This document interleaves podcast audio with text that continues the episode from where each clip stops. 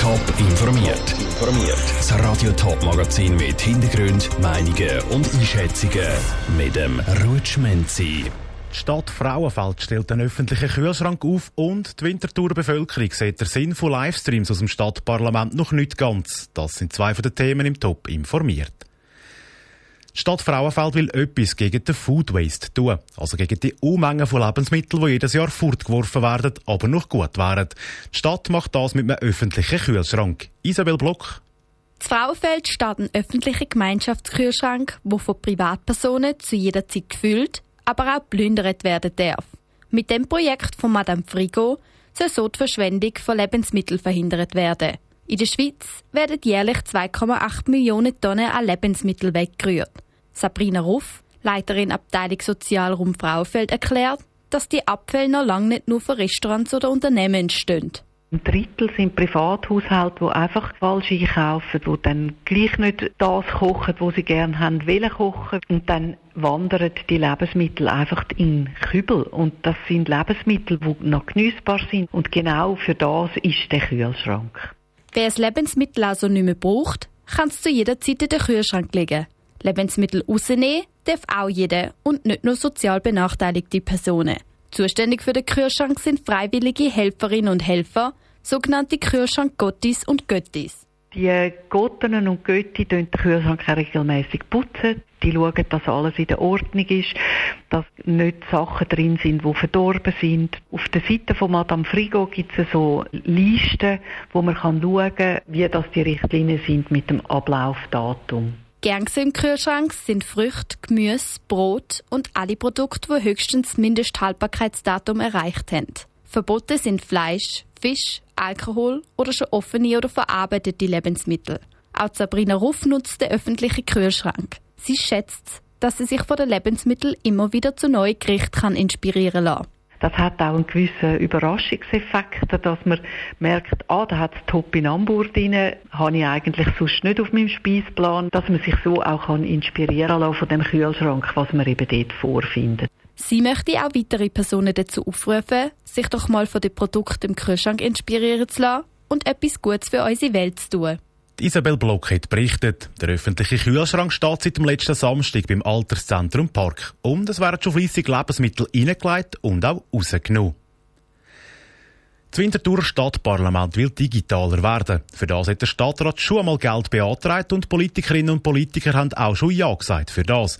Eine Mehrheit hat aber noch digitaler werden und darum hat es einen Nachtragskredit von fast einer Million Franken gebraucht. Über der ist gestern im Parlament abgestimmt und auch angenommen worden. Es hat aber auch Haufen Diskussionen gegeben über Sinn und Unsinn, beispielsweise wegen dem Livestream. Doch was sagen die Wintertourerinnen und Wintertour? Janine Gut hat nachgefragt. Livestreams sind seit der Pandemie immer wichtiger geworden. Auch das Winterthurer Parlament wird auf diesen Trend aufspringen. Aber nicht alle Winterthurer finden das eine sinnvolle Investition. Nein, auf alle Fälle nicht. Das tut mir leid. Immer wird es noch mehr Geld umgeworfen ohne Grund. Bin ich dagegen. Ich finde, man kann auf anderen Wegen kann man sich besser kommunizieren. Wegen dem muss man nicht so innovativ sein, die Innovationen mitzumachen. Also aus meiner Sicht bin ich es beurteilen überrissen. Nein, also mich nicht. Nein, mich interessiert es nicht. Und so viel Geld auszugeben für etwas, das nachher nicht wirklich gebraucht wird, sei unnötig, findet auch die SVP und FDP bei der Diskussion gestern Abend im Parlament. Trotz der vielen Gegenstimmen hat es aber auch Leute gegeben, die die Idee gar nicht so schlecht finden. Also ich persönlich würde es mir wahrscheinlich eher nicht anschauen und äh, trotzdem ist es, hört es sich nach einer innovativen Idee trotzdem an. Also ich finde, es klingt jetzt erstmal ganz fortschrittlich. Ja, ja ich finde, so Umbauten sind nie schlecht, weil äh, es gibt auch Arbeit für hoffentlich Leute und Betriebe aus der Region oder aus der Stadt sogar. Das Parlament hat den Vorstoß mit 33 zu 21 Stimmen angenommen.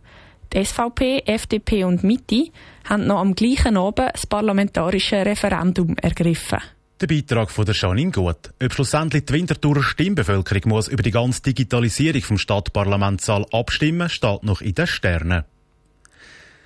Der Online-Fernsehsender Diaspora TV ist ein Fernsehsender für Migrantinnen und Migranten in der Schweiz. Seit heute gibt es auch Programm für die ukrainischen Menschen, die wegen dem Krieg in ihrem Land geflüchtet sind. Goset Espinosa aus dem Bundeshaus ist bei der ersten Aufnahme für die Sendung mit dabei gewesen. Es herrscht grosser Umtrieb im kleinen Studio vom Fernsehsender Diaspora TV.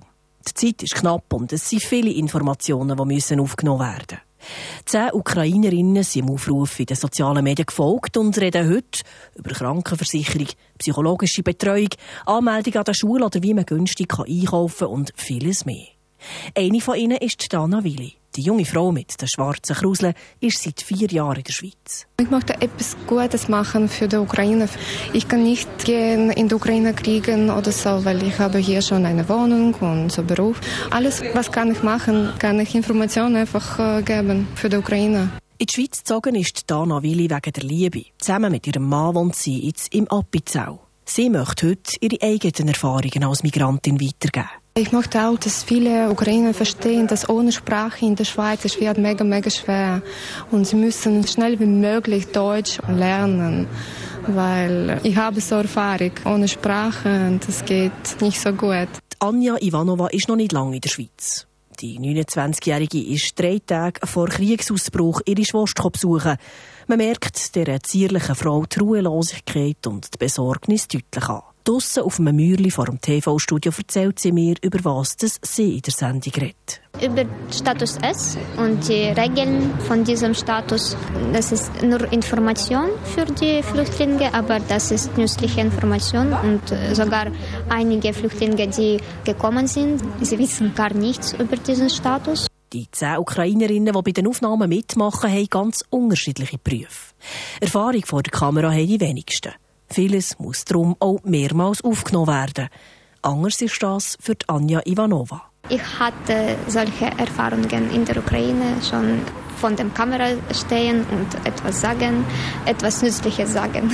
Und wenn das über mein Land geht, ich werde alles machen, damit das wird sinnvoll.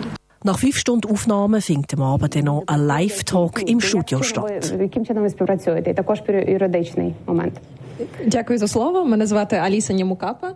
Dann gehen alle wieder heim. Zu Verwandten, zu einer Gastfamilie oder in ein Heim. Top informiert, auch als Podcast. Mehr Informationen gibt's auf toponline.ch.